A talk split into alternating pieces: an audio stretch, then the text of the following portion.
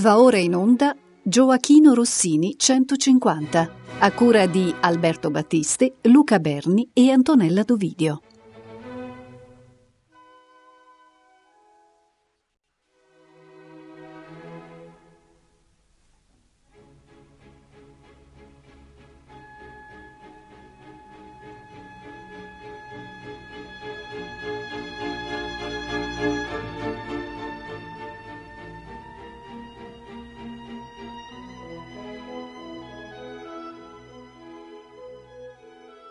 Un saluto agli ascoltatori di Rete Toscana Classica. Siamo alla diciassettesima trasmissione dedicata a Rossini, Rossini 150, curata da Alberto Battisti, da me, Luca Berni e da Antonella Dovidio. Questa mattina presento il diciassettesimo titolo del lungo grande catalogo di Gioacchino Rossini, La Cenerentola, ossia La bontà in trionfo. Dramma giocoso in due atti sul libretto di Jacopo Ferretti, composta tra il dicembre 1816 e il gennaio 1817 e rappresentata a Roma al Teatro Valle il 25 gennaio 1817. Diamo un po' di notizie storiche. I teatri romani attivi al tempo di Rossini erano il Teatro Valle, il Teatro Argentina e il Teatro Apollo. Tutti e tre sono teatri che incrociano l'attività di Rossini. L'attività romana di Rossini inizia con la presentazione il 18 maggio del 1812 al Teatro Valle di Demetrio e Polibrio. Nel 1814 al Teatro Valle vengono rappresentati Tancredi e Italiana in Algeri. L'Italiana in Algeri per un problema di censura venne, venne eh, presentata col titolo Il naufragio felice. Nella primavera del 1815, dopo che Rossini aveva presentato a Napoli Elisabetta, regina d'Inghilterra, Rossini torna a Roma, al Teatro Valle e al Teatro Argentina per, per allestire il turco in Italia. Il 26 dicembre del 1815 va in scena la prima opera di Rossini scritta espressamente per un teatro romano, il Torvaldo e Dorlisca. Al Teatro Argentina, il cui impresario era il duca Sforza Cesarini, Va invece in, in, scena il 16 gennaio del 1816 una ripresa di Italiana in Algeri, quindi il 20 di febbraio, sempre al Teatro Argentina, va in scena Il Barbiere di Siviglia, titolo controverso almeno all'inizio della sua nascita, e durante le repliche del Barbiere Rossini firma un impegno con il Teatro Valle. Il Teatro Valle era di proprietà del Marchese Capranica, ma era gestito da Pietro Cartoni, droghiere, fornitore di cioccolato e candele del Marchese Capranica e che era, come vi dicevo, il proprietario del Teatro Valle. Il contratto viene siglato il 29 gennaio del 1816 per un'opera che doveva andare in scena il 26 dicembre del 1816. Vedremo che l'opera sarà invece rappresentata il 25 gennaio del 1817 per una serie di impegni napoletani che eh, impediscono a Rossini di eh, onorare il contratto, quantomeno nei tempi che erano stati siglati con Pietro Cartoni. Come vi dicevo, dopo la firma del contratto, Rossini si trasferisce a Napoli dove lavora per il Teatro del Fondo. Il Teatro del Fondo sostituiva il San Carlo, allora bruciato. Allora a Napoli, eh, il 24 aprile del 1816, presenza l'azione coreodrammatica Nozze di Peleo e Teti, quindi al Teatro dei Fiorentini il 26 settembre la Gazzetta, il 4 dicembre al Fondo Otello.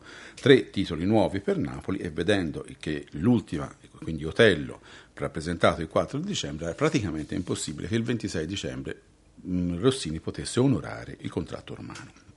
Prima di andare avanti vi leggo la locandina di Cenerentola, eh, Cenerentola ossia La bontà in trionfo dramma giocoso in due atti sul libretto di Jacopo Ferretti. Prima rappresentazione, come vi dicevo, 25 gennaio 1817. Don Ramiro, principe di Salerno, tenore, Dandini, suo cameriere, basso.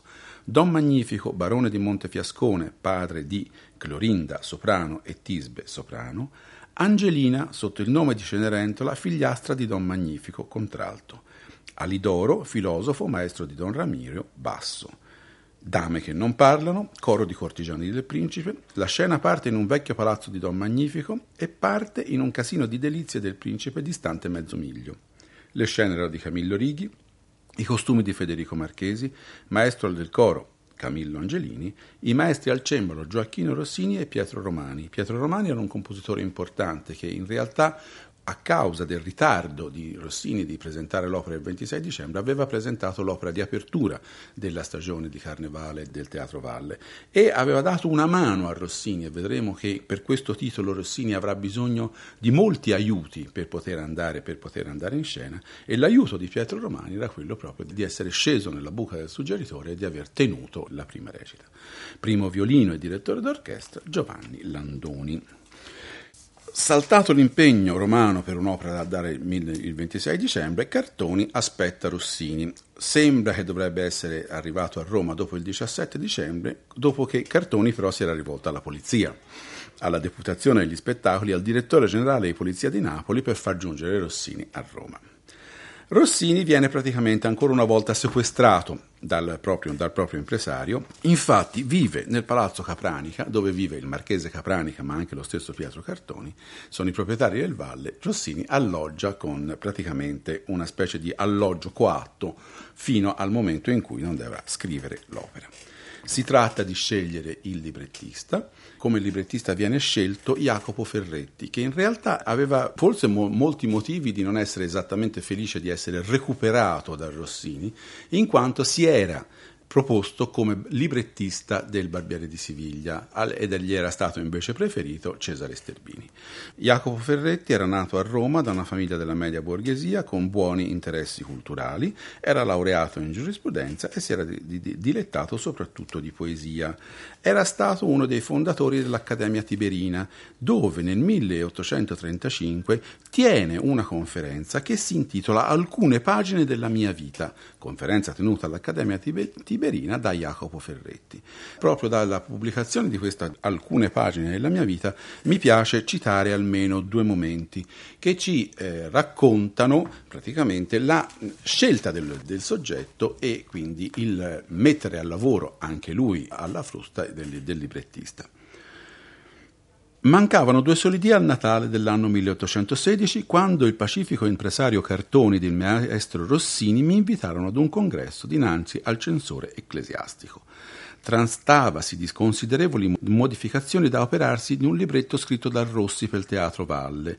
Nel titolo vi si leggeva Ninetta alla corte, ma il soggetto era Francesca di Foix una delle meno morali commedie del teatro francese in un'epoca che incominciava a cangiarsi con la famosa scuola di libertinaggio, come vi è poi adesso dichiarato senza orpello e senza velo di pudore.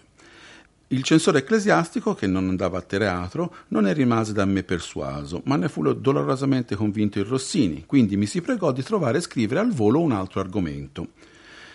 Si pregò, dissi, ed è frase storica perché fra me e Rossini vi era un po' di ruggine per un piccolo sopruso che ne aveva ricevuto, ma il non saper dir di no, un poco d'ambizione di scrivere con quell'insigne pesarese, mi fecero porre a tortura la fantasia e, ristrettici in casa di cartoni a bere del tè, in quella sera freddissima io proposi un venti o trenta soggetti di melodramma, ma quale fu riconosciuto troppo serio? Ed in Roma allora, almeno in carnevale, volevano ridere quale troppo complicato, quale soverchiamente dispendioso per l'impresario, le di cui viste economiche esser debbono essere rispettate dalla docilità dei poeti, e quale infine non conveniente ai virtuosi cui veniva destinato. Stanco di proporre e mezzo cascante dal sonno, sillabai in mezzo ad uno sbadiglio Sandrion.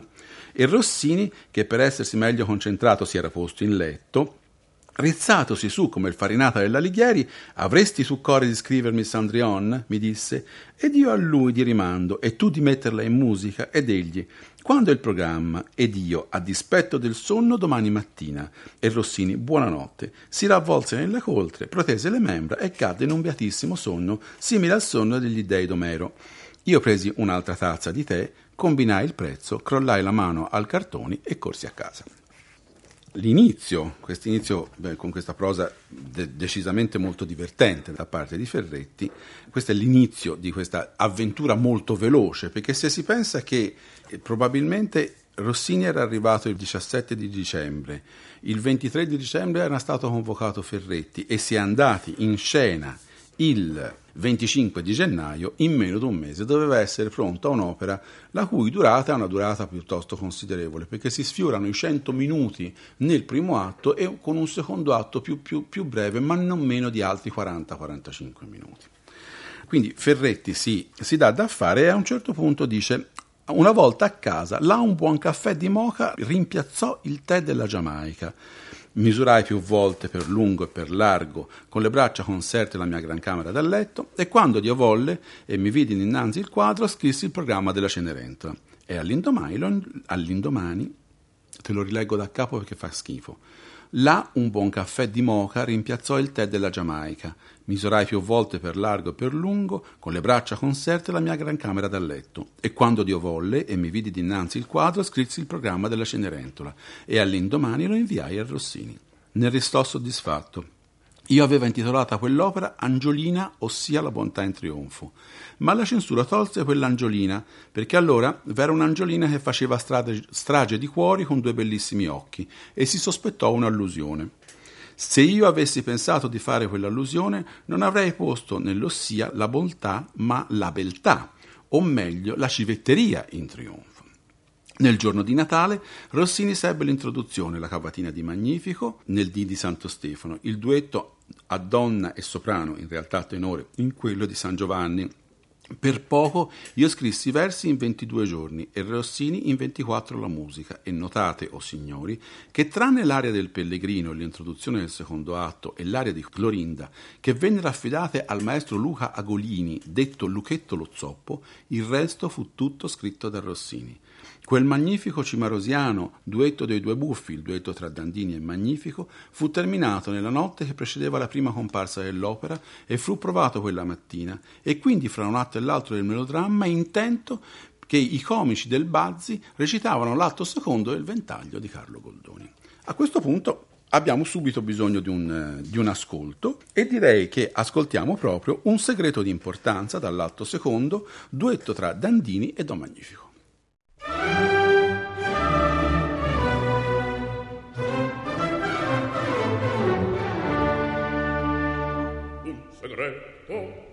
D'importanza un arcano interessante. Io vi devo io vi devo palesar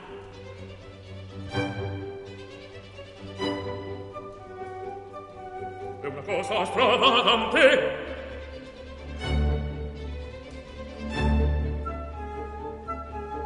contrato a secular un segreto di è una cosa stravagante. Mi farà secolar secolar mi farà secolar secolar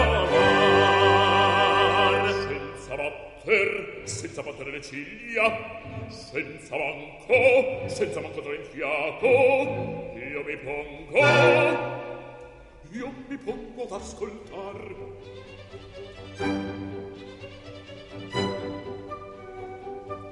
Star quindi beatificato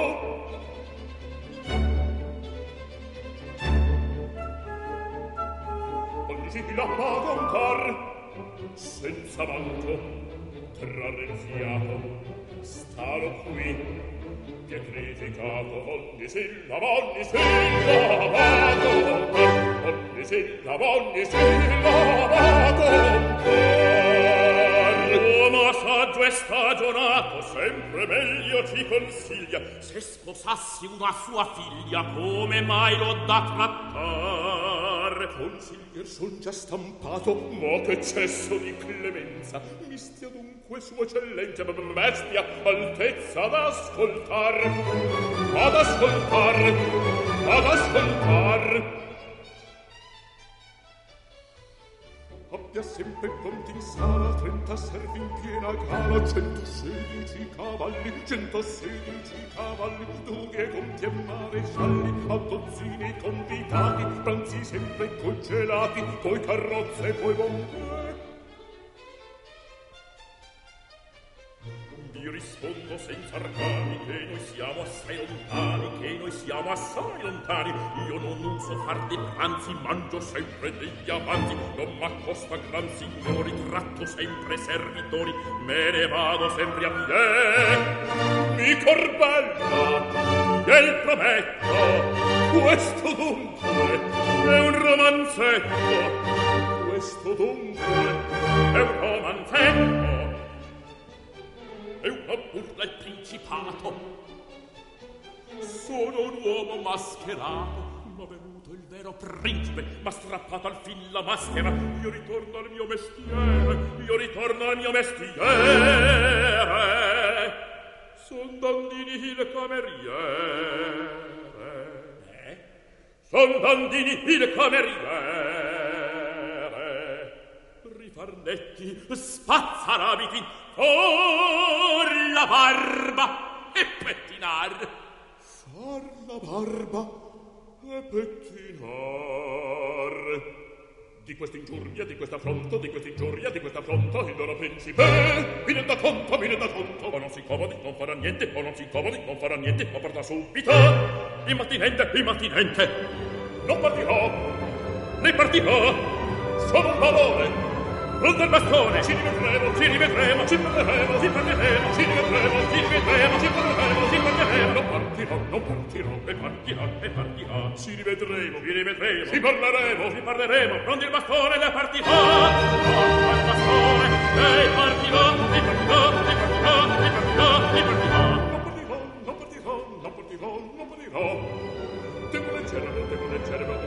passo, povero dovolo, che cosa passo, prima del passo, più per la fa, continua retta, quando del retta, se si pelata, che mi pescata, fa quello che non mi ricorda, ma dove no, ma quella si fa, e quello che quello che mi ricorda, fa quello che retta, la mia malata, fa quello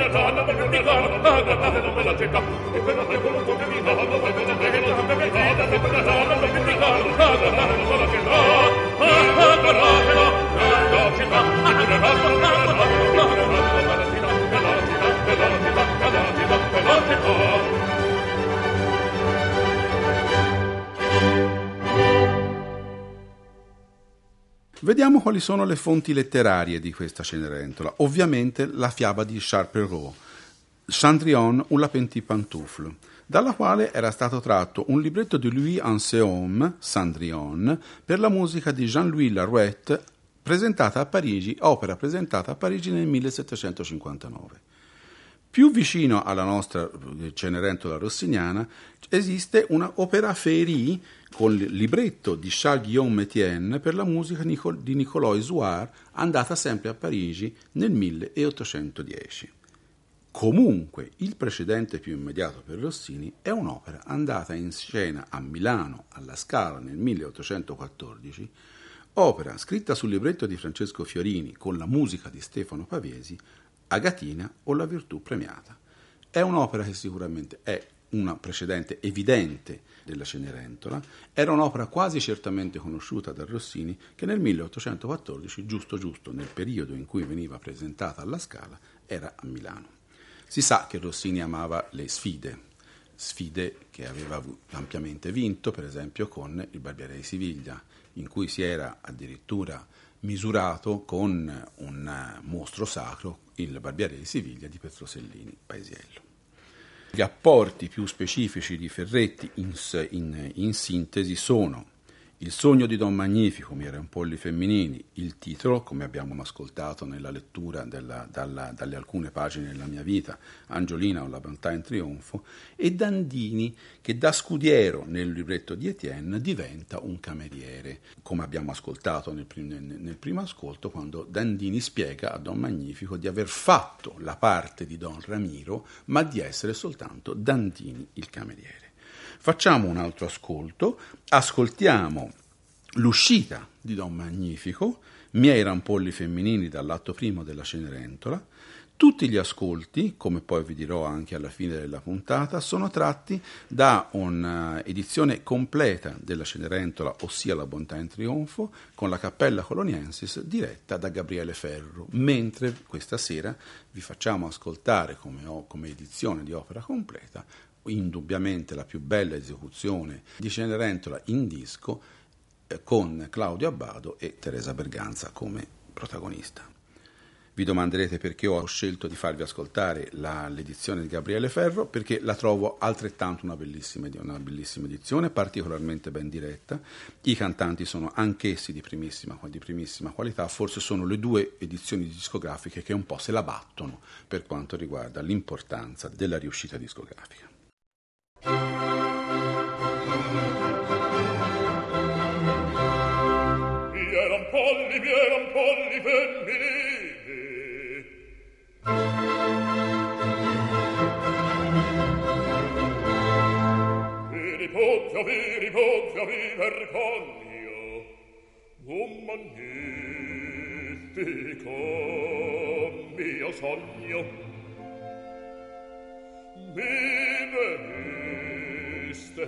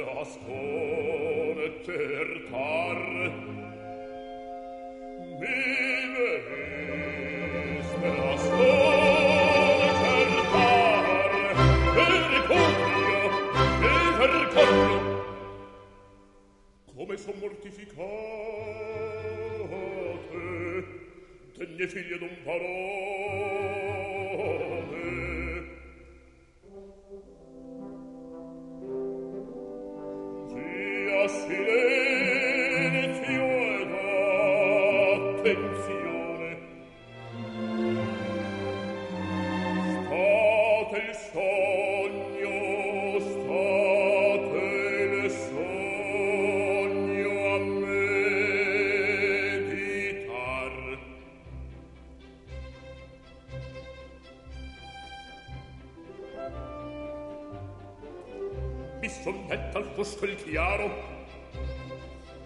Mi sognetta al il chiaro un bellissimo somaro. Un somaro ma solenne quando un tratto oh che portento Sulle spalle a cento, cento, sulle spalle a cento, cento Gli spuntarono le penne, gli spuntarono le penne Ed in aria sciupparò Ed in cielo, ed in cielo, campanile, come, come, si fermò. Ed in cielo, campanile, come, come, si fermò. Si sentivano per di sotto le campane a indondar, ding-dong, ding-dong, ding-dong. Col ciciccio ciu di botto mi venisse a risvegliar col ciciccio ciu di botto mi venisse a risvegliar col ciciccio ciu di botto mi venisse a risvegliar col ciciccio col ciciccio col ciciccio col ciciccio col ciciccio col ciciccio col ciciccio mi fa testa mi fa testa mi fa testa risvegliar col ciciccio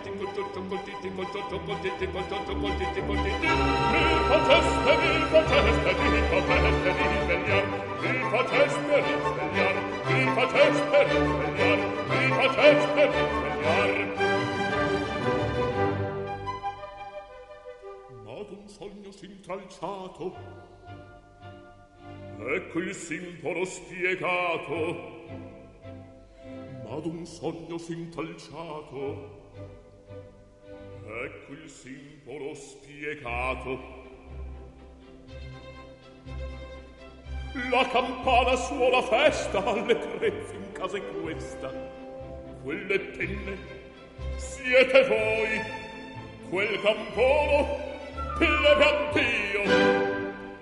Resta l'asino di poi, ma quell'asino son io chi vi guarda vede chiaro che il somaro è il genitor, il somaro il genitor, il somaro il genitor.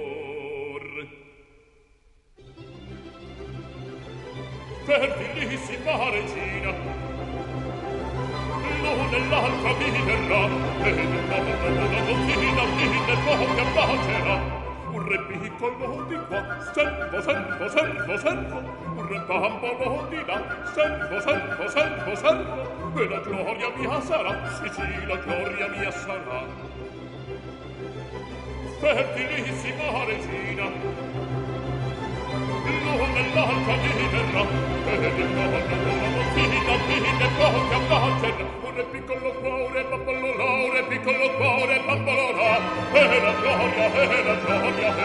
भेरिया भी आसारा l'una e l'altra Paplo लावे पि पाव भेरव भेरव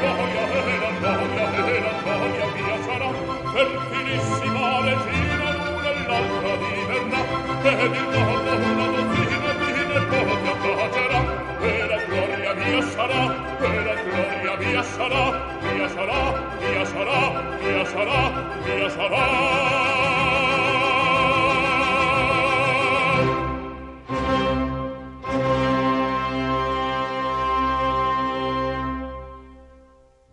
Come abbiamo potuto ascoltare, il ruolo di Don Magnifico non è soltanto un ruolo cantato, ma anche un ruolo da grande attore, è un ruolo scritto particolarmente bene. Il testo di Don Magnifico è un testo particolarmente, di, particolarmente divertente, il testo del sogno, mi, mi, sognai tra il fosco e il chiaro un bellissimo somaro, un somaro sì ma solenne.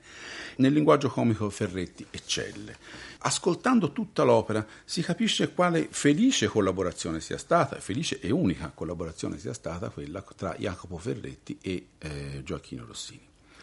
Il ruolo di Angiolina è un ruolo che, Angiolina ovvero Cenerentola, è un ruolo che è, stato amplificato nel, nel, nel libretto.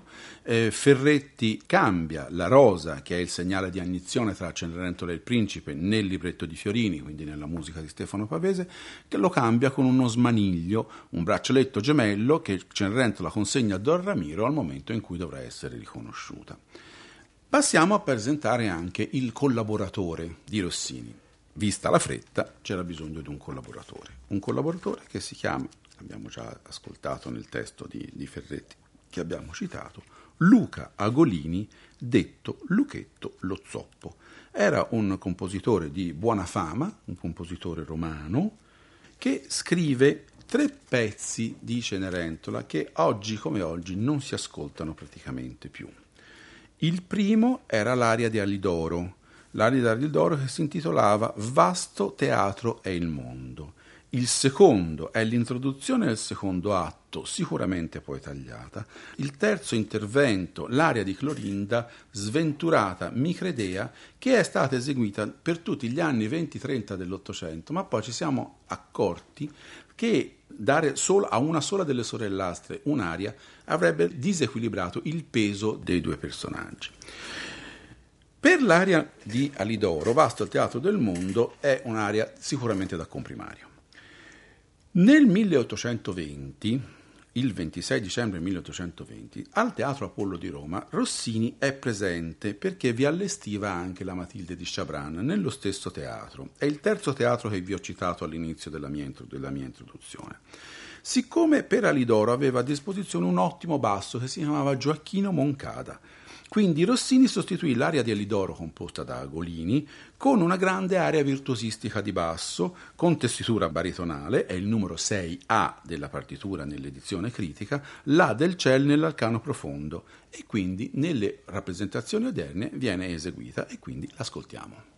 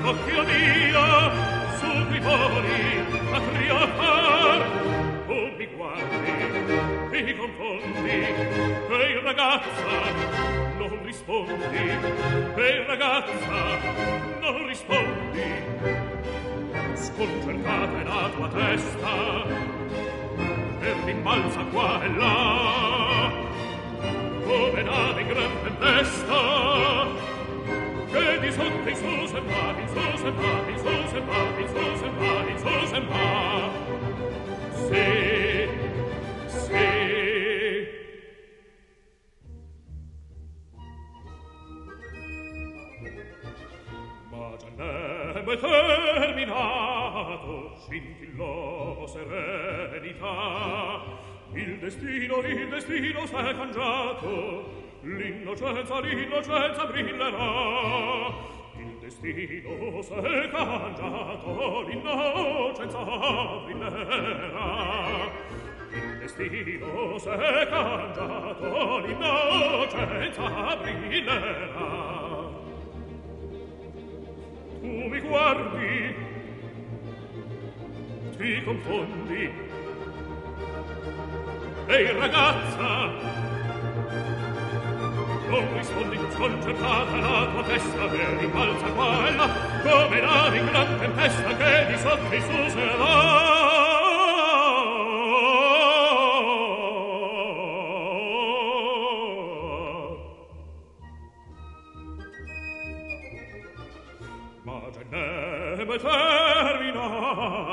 scintillò serenità. Il destino il destino s'è cangiato. L'innocenza l'innocenza brillerà. Il destino s'è cangiato. L'innocenza brillerà. Il destino s'è cangiato. L'innocenza brillerà. L'innocenza brillerà l'innocenza brillerà sì l'innocenza brillerà sì l'innocenza brillerà sì brillerà sì brillerà sì brillerà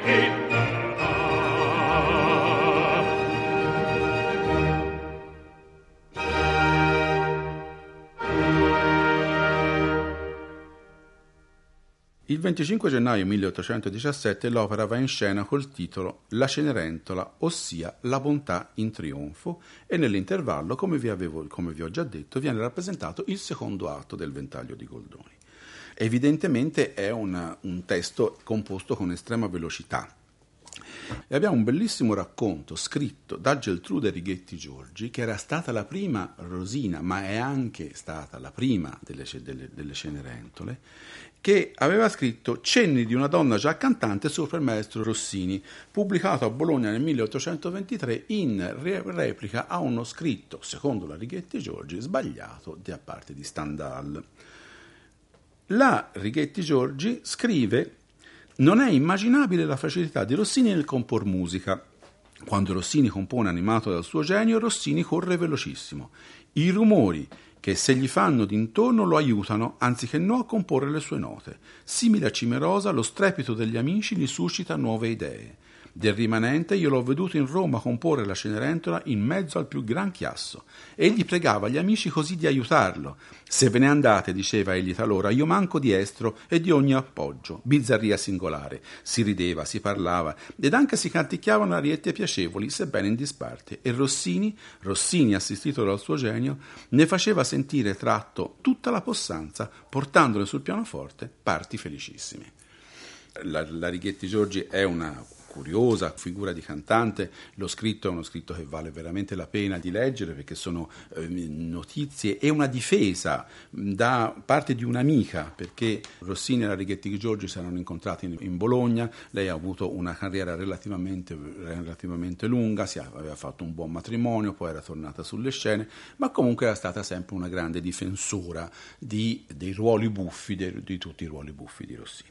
Una piccola parentesi, abbiamo parlato di Geltrude Righetti Giorgi prima del ruolo di Cenerentola e mi fa piacere farvi ascoltare un piccolissimo estratto di una Cenerentola storica, di Concita Supervia. Concita Supervia è stata um, probabilmente il primo mezzo soprano lirico spagnolo, era nata a Barcellona nel 1895 e morta a Londra il 30 marzo del 1936, era ehm, conosciutissima in Italia perché nel 1929 era stata la star del teatro di Torino, voluto da Riccardo Gualino, da, da Guido Maggiorino Gatti, e con Vittorio Gui aveva dato vita alla prima italiana del Espagnol di Ravel, alla Fata Malerba dello stesso Gui e aveva cantato eh, sia Barbiere di Siviglia che Italiana in Algeri nelle tessiture originali, perché Barbiere di Siviglia veniva spesso confidato ai soprano, eccetera.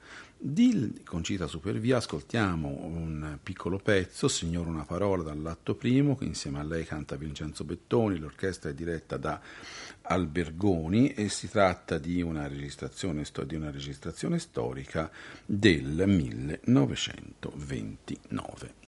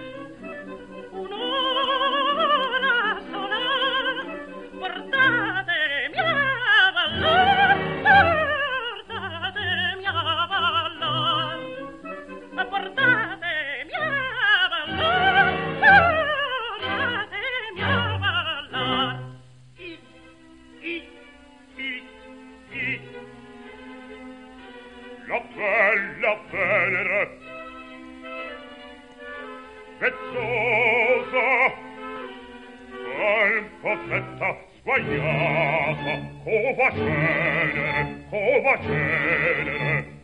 lasciami lasciami andar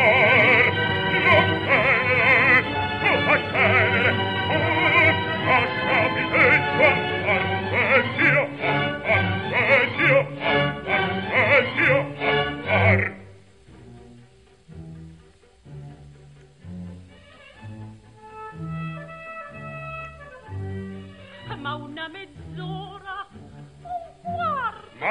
io ti stritolo, ma lasciami io ti stritolo. Serenissima, ma vattene, ma vattene. Altessissima, servaccia ignorantissima, servaccia ignorantissima.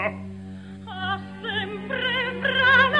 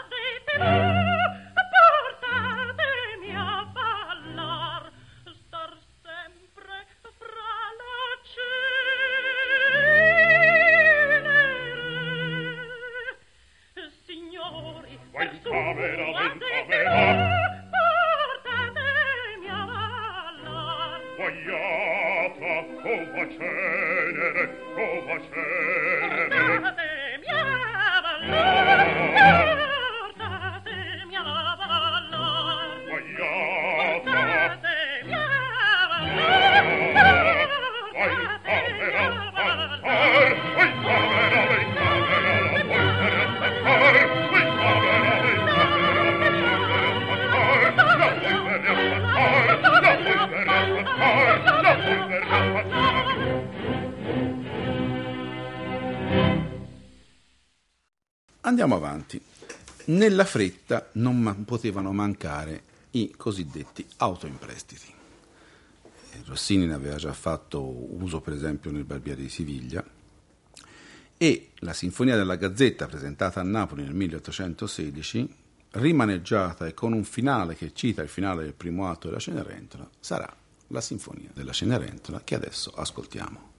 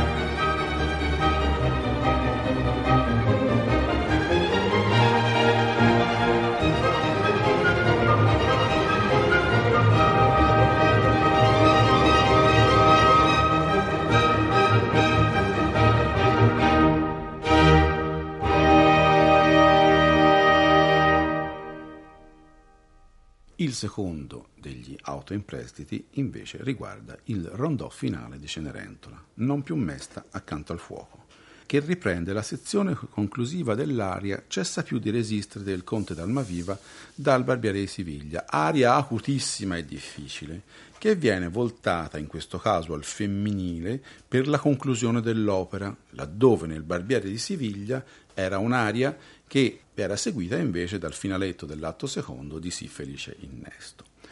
Ascoltiamo un piccolo estratto da Cessa più di resistere, dall'edizione diretta da Claudio Abbado, e quindi ascoltiamo Non più mesta accanto al fuoco dalla Cenerentola.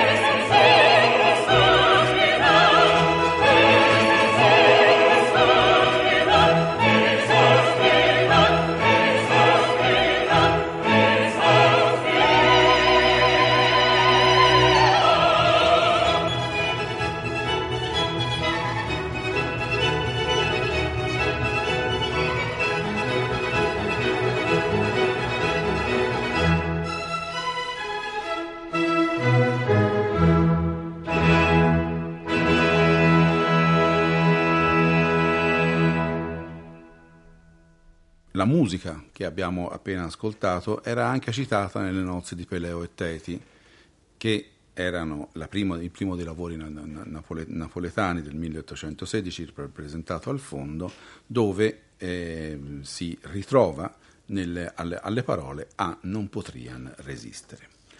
Prima di lasciarvi vi propongo altri due ascolti. Il primo, la prima scena, la prima scena del primo atto, in cui i personaggi vengono, i tre personaggi, le due sorellastre, Clorinda e Tisbe e Cenerentola vengono tratteggiate. Viene anche tratteggiato poi l'arrivo di Alidoro. Alidoro è il precettore di Don Ramiro che si presenta per testare i caratteri delle ragazze. In questi primi sei minuti di musica c'è proprio un precisissimo quadro che si delinea, le sorelle bisbetiche, la bontà di Cenerentola. Cenerentola non è un ruolo buffo, è un ruolo serio dentro a un'opera, dentro a un'opera buffa. Ed è il suo refrain, una volta c'era un re, che ascoltiamo nella prima, nella prima scena, ma lo ascoltiamo anche quando tornano le sorellastre dal ballo, è questa, questa canzone patetica che proprio, la, che, che proprio ce la caratterizza. Ricordiamoci sempre la Cenerentola, ossia la bontà in trionfo. Ascoltiamo la prima scena del, dell'opera.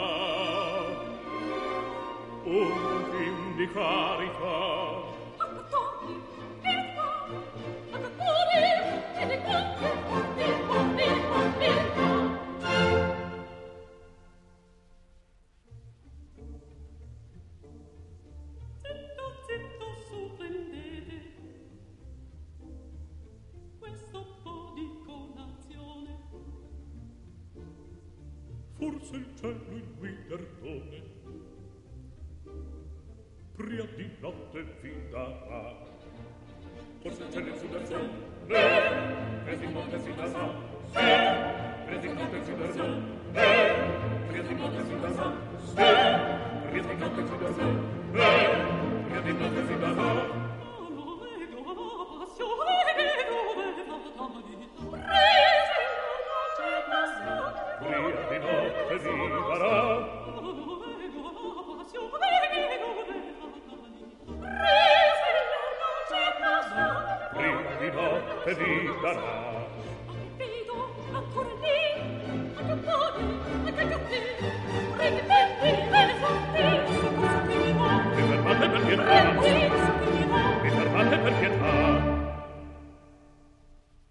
Ultimo ascolto di questa mia introduzione, vi ricordo che alle otto e mezza potete ascoltare tutta, tutta l'opera, non posso mancare di, di farvi ascoltare una scena particolarmente divertente, un vero e proprio quadro di stupore, che è la scena dell'atto secondo, che inizia con Siete voi, voi francesiete, con il sestetto, questo è un nodo avviluppato.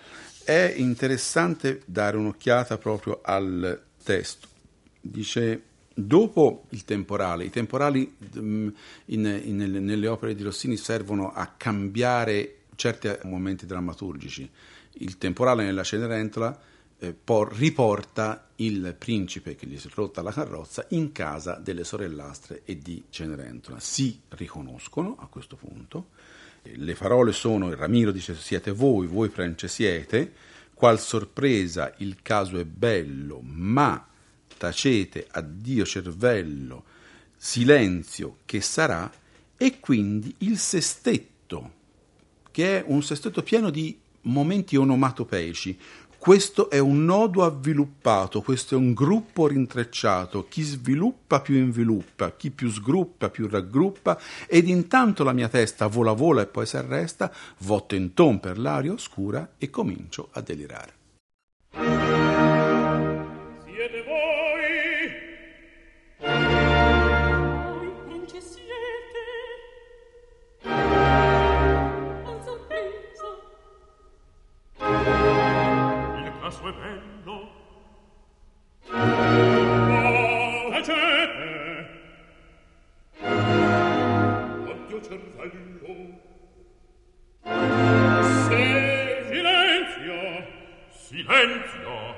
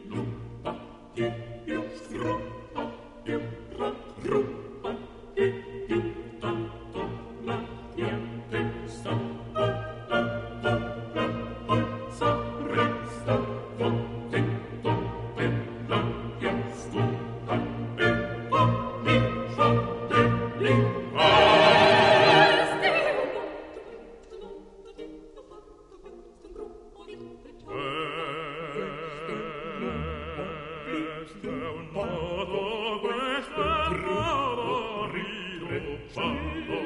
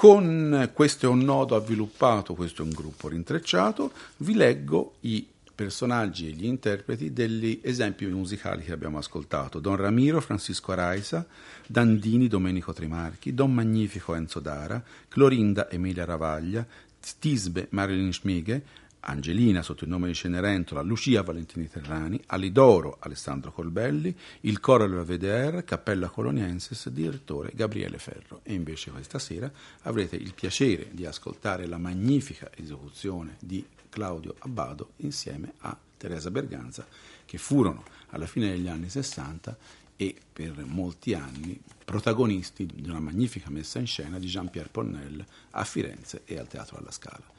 Con questo vi ringrazio, ringrazio Gianluigi Campanale ed con la consueta pazienza mi sta dietro al di là del vetro e vi do appuntamento al prossimo titolo di Rossini 150 a cura di Alberto Battisti, Luca Berni e Antonella Dovidio e Luca Berni vi, vi saluta.